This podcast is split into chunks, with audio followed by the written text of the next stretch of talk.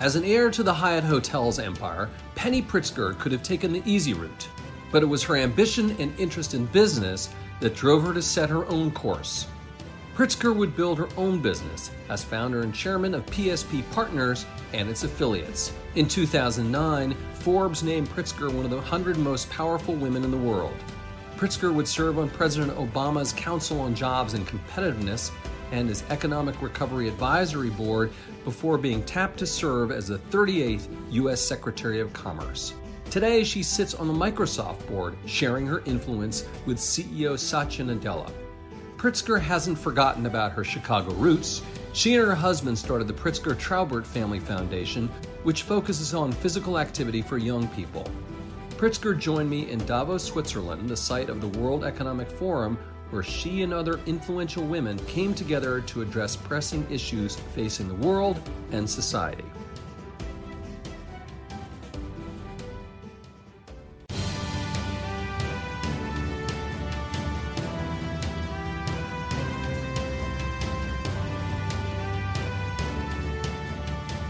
Hello, I'm Andy Serwer, and welcome to Influencers. And welcome to our guest, Penny Pritzker, former Commerce Secretary and head of PSP Capital Partners. Penny, nice to see you. Thanks for having me. So, we're here in Davos, Switzerland, and President Trump spoke. I want to ask you what you thought about his remarks, and then maybe we can talk about his trade policies as well. Sure. Well, he gave a kind of rundown of what he think, you know, his list of accomplishments and the status of the economy. I think that he painted a very rosy picture, but I think there's still a lot of challenges uh, that aren't being dealt with. We have, you know, a real problem with inequality in our country and uh, unequal opportunity, things that need to be dealt with. We've got a manufacturing recession going on, and we don't really have the capital investment that we need. And so while he, you know, it's an election year and he's painting a picture that's, uh, you know, positive, which is good. Uh, you know, unemployment is low. Uh, and wages are rising, but not for everybody. And that's a challenge and something, you know, I'm very passionate about. How do we deal with inclusive prosperity and how do we create opportunity for everyone? Let me ask you about um, the trade policies now, mm-hmm. Penny, because you were involved in that during the Obama administration, TPP, and we'll get to that a little bit as well. But um, let me ask you specifically about the China trade deal the president mm-hmm. has uh, put forth. Well, I think it's not really a deal yet. It's sort of a phase one cooling off period. It didn't really deal with the structural problems and challenges that we have. You know, the investment by the government in corporations, uh, the status of state owned enterprises, cyber theft, and things like that. So it's good that tensions are lowered because that's not good for the global economy and that hurts everyone. Um, I think what's what what's problematic to me is we've gone through this couple of years of really uh, challenging times. Particularly, think of our farmers. You know, Wisconsin lost 10% of its dairy farmers, so there's been real pain. And so now there's an agreement for uh, China to make uh, uh to buy our products, to buy our agricultural goods. It's unclear whether that's more than what they used to buy um, having dealt with agricultural negotiations when I was at Commerce, you know, those are hard and hard to actually uh, see the results. It, so the proof's going to be in the pudding as to whether that they actually live up to what they said they're going to do. Um, I think, to me, the challenge is we haven't really actually solved the problems with China. We've just put them off. I mean, will we ever be able to solve them, Penny? And would TPP have been the way to do that? Well, I think that the relationship with China is always a work in progress, and I think it's something you always have to work on. But I think there are fundamental structural issues that if you're going to have the pain of tariffs, if you're going to have the disruption to both economies, which is affecting individuals and, and the populations in both countries, then you want to see bigger progress. TPP was really meant to create a counterbalance and to create a trading a group of 40% of the world's economy or 60% of the world's economy that um, was working with high standards as it related to the environment, uh, labor, digital policy. And it's just a shame that we've walked away from it. I think it's universally believed that that was a mistake and that history will prove that that was a mistake, both from an opportunity standpoint, an economic opportunity, but also from the standpoint of creating a balance towards the presence of China in the Asia Pacific region. Let's talk about the North American trade mm-hmm. situation, USMCA. Um, a lot of Democrats seem to be on board with that now mm-hmm. and, and seem to think that actually is an improvement on NAFTA. What's your position? Well, I think Nancy Pelosi did a heck of a job of really coming in and saying, okay, the deal that you've got is not good enough, and that we've really got to see reform in Mexico in terms of the way that labor and labor unions function because it's very different than the United States, and to also make sure that the environmental standards are not only um, in the law but are also enforceable.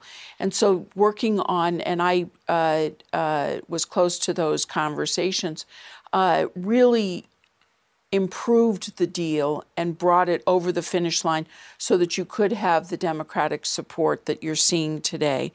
The other thing that's important about this deal, which is a significant part of what was in TPP, are the digital provisions. Remember, NAFTA was before we had the ubiquitous internet, let alone 5G. And it's really important that there are digital standards brought into the relationship. But I think it's extremely important.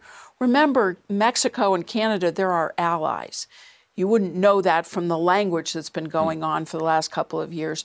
It's important that we have, you know, there these countries are our largest trading partners and it's important that that functions well. And so I'm excited that USMCA looks like it's going to move forward.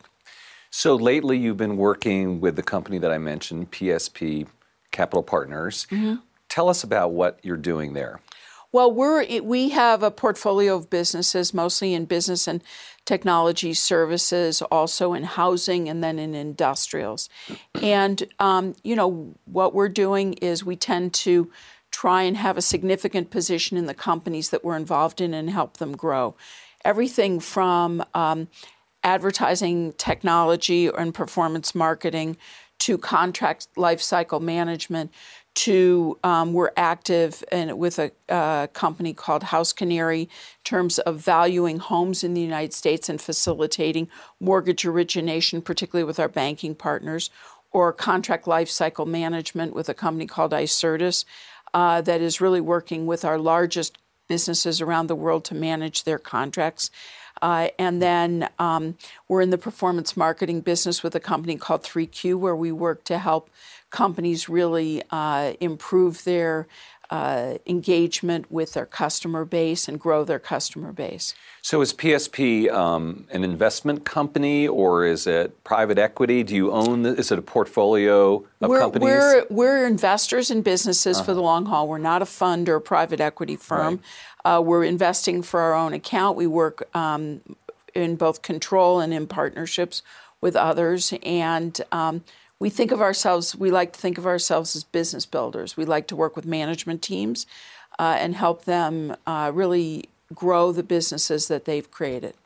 And is economic equality and inclusion sort of a part of that MO of all of your businesses, or is that something else you're interested in? Is it combined? Well, Andy, you know it's a passion for me, and uh, something that I've been involved in for you know uh, decades plus.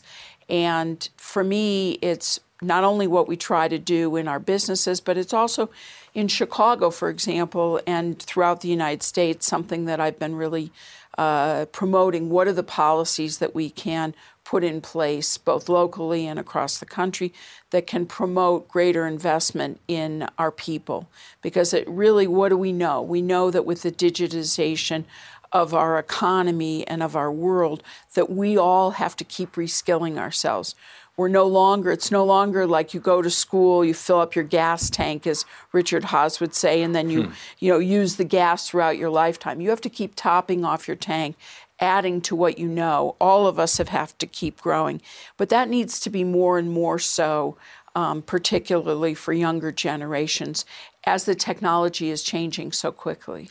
I mean, you talked about economic inequality with regard to the situation in the United States. Some people have said actually maybe things are turning back a little bit in terms of wage growth. but still the gap is as wide as it's ever been for many, many decades. Mm-hmm. How do we get out of this mess, Penny? Well, f- there's a number of things that we need to do. First of all, I think we need an economic competitiveness uh, strategy for the United States, and that needs to begin with investing in our people. We need to create uh, incentives for lifelong learning. Uh, ta- I've called for a greater investment in our community colleges, which are really an affordable way for people to get um, training. We need to make certification and getting additional certifications easier. We ought to incent companies to invest. There ought to be tax benefits for investing in your people. We get all kinds of tax benefits for investing in capital, but we don't really get that for investing in our people.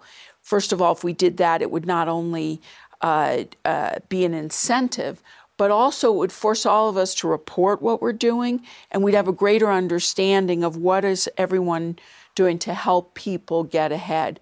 Um, so I think there's a, n- number of things. I've worked with governors across the country to try and offer up different opportunities and policies. I worked with the Council on Foreign Relations to put out a task force report last year of policies that governors and local governments could um, adopt, a menu of ideas that could be adopted to help promote uh, uh, inclusive growth in communities.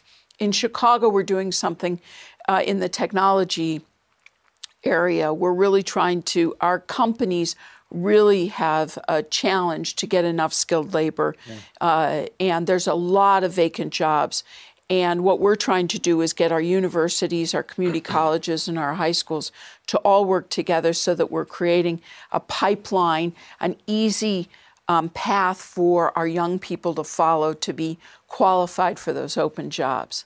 I mean, you talk about all these job openings that are unfilled, and I sometimes wonder, Penny, are employers simply not paying people enough money? I mean, don't we need to raise wages? After all, the minimum wage, the federal minimum wage, hasn't been raised in years and years, and yet business people say that would kill jobs. What's your take on all that? Well, I think that you know the minimum wage in many cities and localities has been raised, right?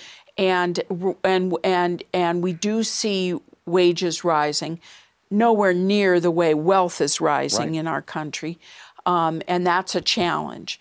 Uh, but we also need to make, you know, I sit on the board of Microsoft. I know we're challenged to find enough tech talent to fill the opportunities that we've got.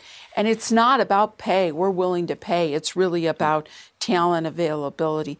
The same is true for the, I see it in Chicago, whether you're Allstate or you're McDonald's uh, or you're a startup technology company. We just have a ton of open uh, technology jobs. And so we need to make it easier for a young person to get themselves prepared for those opportunities. Frankly, we also need to deal with our immigration policy. We're allowing Canada to build up a real technology advantage because of their immigration policy. Our immigration policy is um, needs to address the 11 million undocumented folks in our country, needs to address the DACA kids, but also needs to address the um, skills gap that we're seeing and the need for additional talent. Uh, you know, Pr- Vice President Biden has called for as part of economic development that you're able to petition for additional visas for folks that can fill a gap that's not being filled in your community. That's a really interesting idea, um, all of which creates economic momentum for everyone. There's a number of things to pick up on there. Um, I want to start with Microsoft you being on the board. What is it like to be in that boardroom with Satya Nadella, you know, one of these giant tech companies that's firing on all cylinders, driving our economy forward right now? Well, what I love about Microsoft is its culture, and that starts with Satya. He really has set a tone, he and Brad. And there's both a uh, very ambitious uh, agenda for Microsoft, but there's also humility about the fact we're in a very competitive business and businesses, not just one, but multiple businesses. And it's a privilege to sit there and to try and be of assistance to that management team.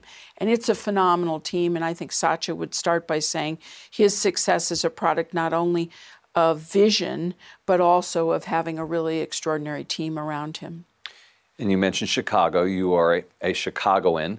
Um, the city's had troubles for years, Penny, and and you know Rahm Emanuel's tried to deal with it. There's still problems. President Trump points to them. What's going on with Chicago, and how can those problems be addressed and fixed? Well, I'm optimistic about Chicago. I thought Rahm was a terrific mayor, and we have a new uh, uh, Lori Lightfoot is a mm-hmm. is a you know wonderful new mayor. Uh, she has all of us focused on the community and the neighborhoods, and making sure that we not only have a strong downtown, but that all neighborhoods are benefiting from the strength of uh, the assets that we have in Chicago. What's one of the interesting projects that I'm working on right now is something called P33 in Chicago. This is where our private sector has come together and really said, what do we need to do as a city to be punching at our weight as a tech town? We have the universities, we have the um, uh, deep technology innovation, whether it's in life sciences or in quantum or in other areas. We have two Department of Energy um, labs. We've got, um, we produce number two number of computer science graduates in the United States in, in Illinois. Um, and so, what, what can we do to really uh, take advantage of all of these assets? And we're working on a number of initiatives, commercializing our deep tech and quantum and life sciences. Where um, we have initiatives where our businesses have come together to make our pipeline of training much easier for everyone in our uh, city, all of our communities. We've got efforts, we have gaps in funding. We need more growth uh, capital. We also need more deep tech capital. We've assessed where those gaps are, and so we're focused on that. Um, and we have to tell our story. We not only have to commercialize these things, but we have to go out and tell the, the story of our successes. And finally, we have a real authentic right to win in data analytics, and we need to capitalize on that. So there's a lot going on in Chicago. As you can tell, I'm a booster and a believer. And while we, like every city, have our challenges, what's wonderful about Chicago is our communities come together with our government to try and address those challenges. And you talked about the state Illinois. The state, well, I'm partial to the state right. and our governor. Yeah, so. the governor's your brother, yes. JB. And How's he doing? I mean, it's a it's a tough job as well, right? Well, it's a tough job, but you know what? He's doing a terrific job. He's really working to turn the finances of the state around and change the narrative, and I'm really proud of his work. So I want to ask you about um, your family, the Pritzker family, Hyatt Hotels, and then diversified into all manner of businesses. Um, you obviously grew up in the business, but as a girl um, it was maybe harder for you to become a part of the business. Can you talk about that a little bit? Well, when I started, which is so many decades ago, I'm not willing to admit how long ago, um, there weren't women in leadership roles in our in our family or in our organizations. A lot has changed, uh, and I uh, like to think I've had some impact on that. Uh, and I think that one of the things that I I believe in is trying to not only pave a way, but really help those behind you uh, uh, to do better and to go further. And I think that diversity is something that I've come to really believe in. Um, I was fortunate enough to work in the Obama administration, and that was really the first time in my life that I experienced true diversity in the workplace. Hmm. And I really got to see firsthand and experience firsthand how the conversation is better, how the discussion is broader, how the ideas are more fully formed because of the diversity in the room. And that's something that I continue to try to bring every day to the work I do, not only civically, but especially also in our businesses. And I think that that's something, until you've experienced that, it's hard to really appreciate what you're missing. So, should companies be mandated say the way in Europe boards have to have representation um, of a certain amount of women. Do you think we should do that in the United States? Well, it's hard to mandate the makeup of a team.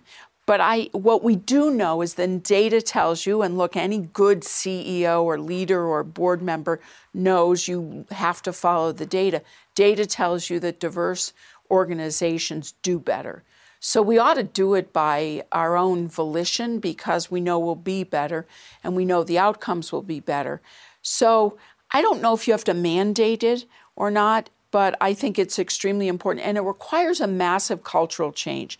It requires also leaders to insist that you you work harder in an organization to make sure your team is diverse, to not accept the oh I couldn't find the diverse candidate. It and it and it, it means and diversity means all kinds of diversity, uh, diversity of thought as well as diversity of gender and background and experience or religion or ethnicity. You mentioned Vice President Biden, and mm-hmm. my understanding is you've endorsed him. Yes. So that's maybe early, some people would say, but if you've got your guy, I guess you're going to go with him. Um, there's a lot of months ahead. How do you see this playing out, Penny? Well, I really think that the vice president is the person with the integrity and the experience uh, to deal with the situation that our country faces today. I do a lot of travel around the world. I stay close to my peers when I was in government, both in the United States and outside the United States. And right now, you know, I many would say to me, you know, the United States is off the playing field. Or we don't think about what the United States is going to react if we take action, whereas we used to. And I think the vice president has the experience both in domestic uh, policy and politics, as well as globally, the respect in order to put the United States rightfully in the place it ought to be, which is as a leader, whether it's a leader in our economic policy, a leader in terms of our attitude towards uh, multilateralism, or a leader in terms of the stature of the United States around the world, which I think all of which are extraordinarily important. The Democratic Party is split to a degree. Um, how do you see that being reconciled? In other words, say Biden gets the nomination, how do we how do you bring in the Warren and Sanders supporters? Well, I think that you're seeing uh, an agreement on something, which is what we started to talk about, which is we don't have enough inclusive prosperity, right? We don't, opportunity is not equivalent for everyone in our country. And then what you're seeing is a variety of ways to address it, whether it's Andrew Yang with universal basic mm-hmm. income, or it's Elizabeth Warren with a wealth tax, or it's um, the vice president who's saying, let's not blow up our, our economic system, but instead let's make it work for everyone. And I happen to agree that his policies, I think, are um, more executable and more likely to be successful and are enforceable. I think some of the proposals are not constitutional and not enforceable. And so I think that that's a. Um, uh, I think the conversation is good, but at the end of the day, unity is going to become really important. Yeah, I mean, have Sanders and Warren gone too far criticizing billionaires? And were you suggesting maybe some of their proposals in terms of that wealth tax is something that might not be not only not palatable, but not something that's legal? Well, I think that I'm not in favor of the wealth tax, but I do mm-hmm. believe that folks like me should pay more in taxes. Uh, I, but I think the structure should be different. Uh, I think that, as I said, I think that what folks are trying to address is the fact that we have so much inequality in our country, and how do we make uh, how do we create the situation where there's opportunity for everyone? And one of the opportunities is we have such, if we can put, lay down a digital infrastructure that is equally accessible by everyone, then credentialing ought to be equally accessible, which means opportunity ought to become greater for uh, more people in our country. So there's many ways to address this challenge. I think the dialogue is constructive as long as it stays um, it, uh, not personal, but rather it's about policy. Um, we benefit from those kind of conversations. That's what a democracy is about. And you obviously feel good about the vice president's chances not only to get the nomination, but to win the presidency? I think he is the man to win the presidency. And speaking of Democrats, you're friendly with the Obamas. How are they doing? They're doing great. They're doing very, very well. Family's doing well. The president's finishing his book. They're about to start construction on uh, the Presidential Center in Chicago. We're very excited to have that in Chicago. So they're doing very well. From your position um, with the portfolio of companies at PSP and your uh, former purview as Commerce Secretary, how do you think the economy is doing and how long can this expansion last? Well, there's the U.S. economy and there's the global economy, and I always say it. You can't talk about it in. Uh, uh, uh, you have to be specific, if mm-hmm. you will. Right. I think the U.S. is doing okay. I mean, we're at, we'll probably be around two percent growth, um, but we have real pockets of challenge, as we talked about a little bit earlier. Manufacturing is really still in a recession. Uh, capital investment is not where it needs to be. Uh, the good news is inflation seems to be in check. Wages uh, are, seem to be rising some, uh, but we need to do more. And do the tech companies, are you concerned about not only their market valuations, but the power that Microsoft and Facebook, um, Amazon, um, Google, et cetera, have on our society? Well, I think that that uh, you know, it's what do you do with the opportunity is what's important, and fundamentally. I think the biggest challenge that any tech company faces, large and small, is one of trust. How do you develop a relationship not only with government, not only with communities, but with individuals of trust. Mm. And that's about what are your policies around privacy? What is your attitude towards ethics? Let's say ethics and AI or ethics and facial recognition. Yeah. What and and I and what how are you trying to address the big challenges that we have around cybersecurity? I think the government in the United States um, is we're too federated in terms of our policy. Mm. We've been unsuccessful at creating a national standard, let's say, for privacy. And I think privacy is a human right.